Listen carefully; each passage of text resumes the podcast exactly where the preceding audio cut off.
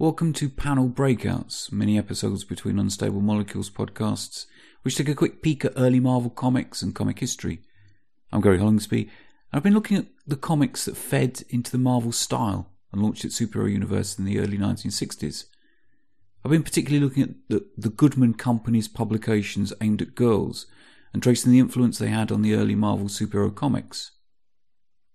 Miss America, the blonde Phantom, Sun Girl, and Namora were all female superheroes designed by Timely Comics to appeal to a sizable female readership that comics had in the second half of the 1940s. But the most fascinating female superhero, if you can describe her as a superhero, of the Golden Age is undoubtedly Venus, the ancient goddess who comes to Earth to fall in love, edit a fashion magazine, and have all sorts of romantically charged adventures. Venus had a relatively long run consisting of 19 issues between 1948 and 1952. It's a comic that rapidly shifts genres from fantasy to career girl, romance, adventure, to science fiction, and finally horror. How do you fall in love? In love? To the music of harps and flutes? Flutes?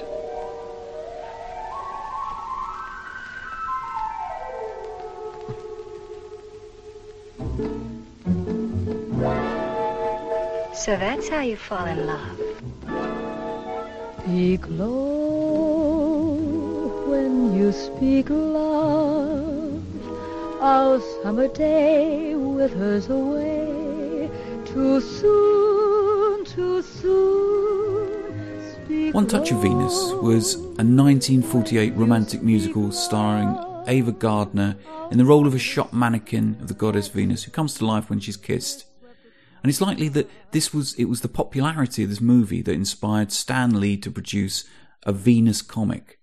And certainly there's a famous publicity photo of Ava Gardner posed in a long flowing dress that's exactly copied for the Venus comic logo.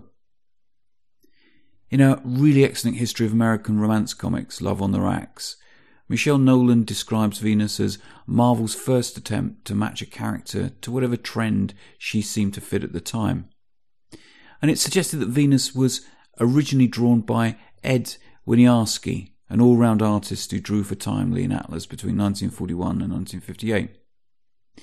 But it's hard to tell. Dr. Michael J. Vassallo, author of The Secret History of Marvel Comics, gives a pretty compelling argument for George Klein as a penciler on the first two issues.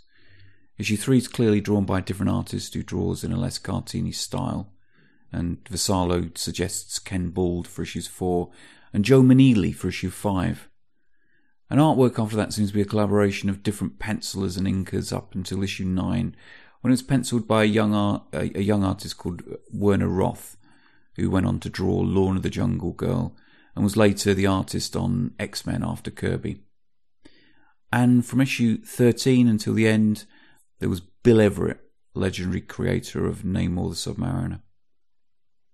Venus is actually an incredibly readable comic in terms of its storytelling and art. The first issue's origin story is delightful.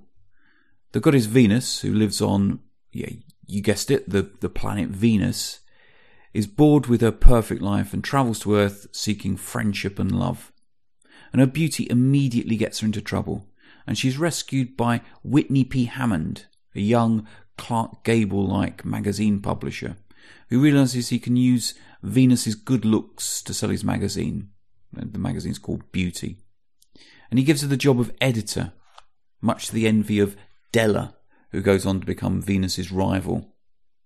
In the first story, Venus tries to explain who she is, but it isn't believed by Hammond, particularly because her superpowers, which include walking through walls, don't seem to work on Earth.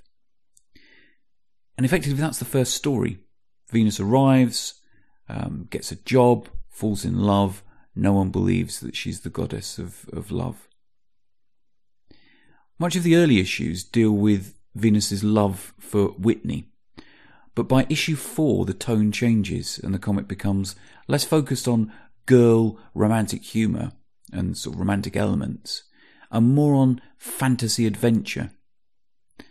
A blend of gods from Greek and Norse mythology recur Loki becomes an ongoing villain in the middle issues, but Satan also pops up as as well as his son in some quite weird stories.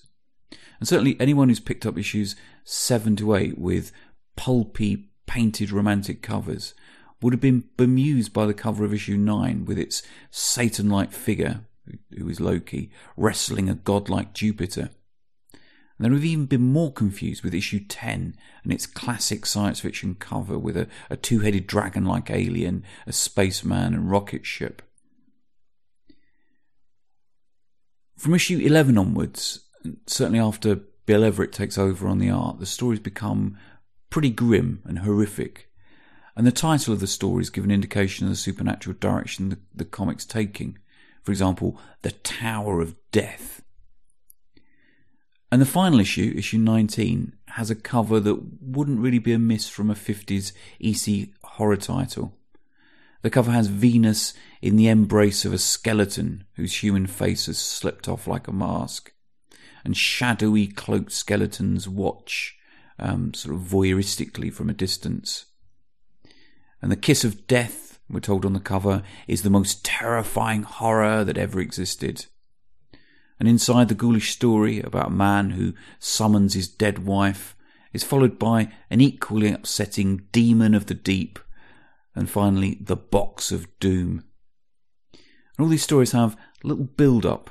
By now, the romance has completely disappeared from the from the title, and these stories jump straight into dramatic action um, without really any sense of build up. And by the end of the run, Venus has even dispensed with any notion of um, a romantic angle between her and Whitney, um, and effectively, it's no longer a romance comic at all. It's this genre shifting nature of the Venus comic that I think feeds most readily into the early Marvel universe, and the way that Marvel creators would blend genres in superhero stories.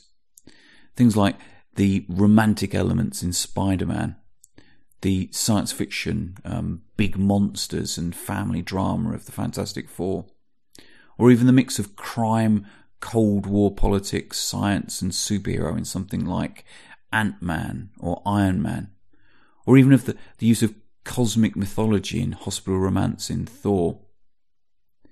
I don't think you see such a deliberate mixing of genres in other publishers like National, DC in the same way uh, uh, in the early 60s. Thanks for listening. Until next time, this has been Panel Breakouts, a mini podcast about comics that lay the foundations for the early Marvel superhero universe.